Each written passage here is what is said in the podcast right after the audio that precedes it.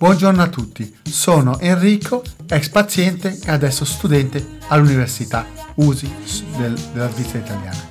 Queste sono le pillole di Radio Casvegno, pillole costituite da una miscela di suoni, rumori e parole per addolcire e attenuare la spiacevolezza. Stiamo trasmettendo da Radio Casvegno. Ma io penso che un ricovero coatto sia stato pesante per me.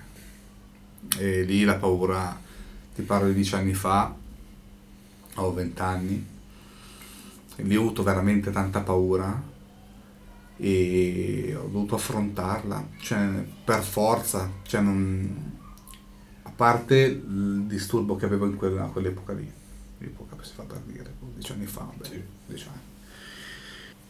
E eh, dover eh, essere costretto a stare in un posto dove sei obbligato a prendere delle pastiglie perché risulti che non, non sei in forma, per me è stato molto doloroso, ho avuto molta paura di quello che mi stava succedendo perché comunque ho avuto anche degli effetti collaterali. Ah, yeah. Sono stato molto male, per me è stato scioccante, è stato proprio un, una, un'esperienza spaventosa, anche perché mi sono successe cose anche un po' strane, ho avuto degli effetti veramente molto molto forti, sto qui di farmaci lì.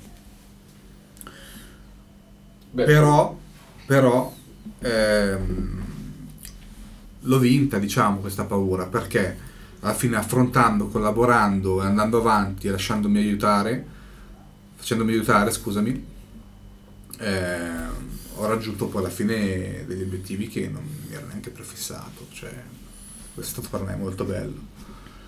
Purtroppo dieci anni dopo, scusami ancora, dieci anni dopo purtroppo ho avuto le problematiche, sono tornare, ma sapevo a cosa andavo incontro, sapevo che non, era, non sarebbe stato facile, però ehm, sapevo anche che mi sarebbe servito, che mi avrebbero aiutato e che mi avrebbero insomma fatto tornare in forma ecco. quindi è un po' come dire affrontare le proprie paure ecco cavolo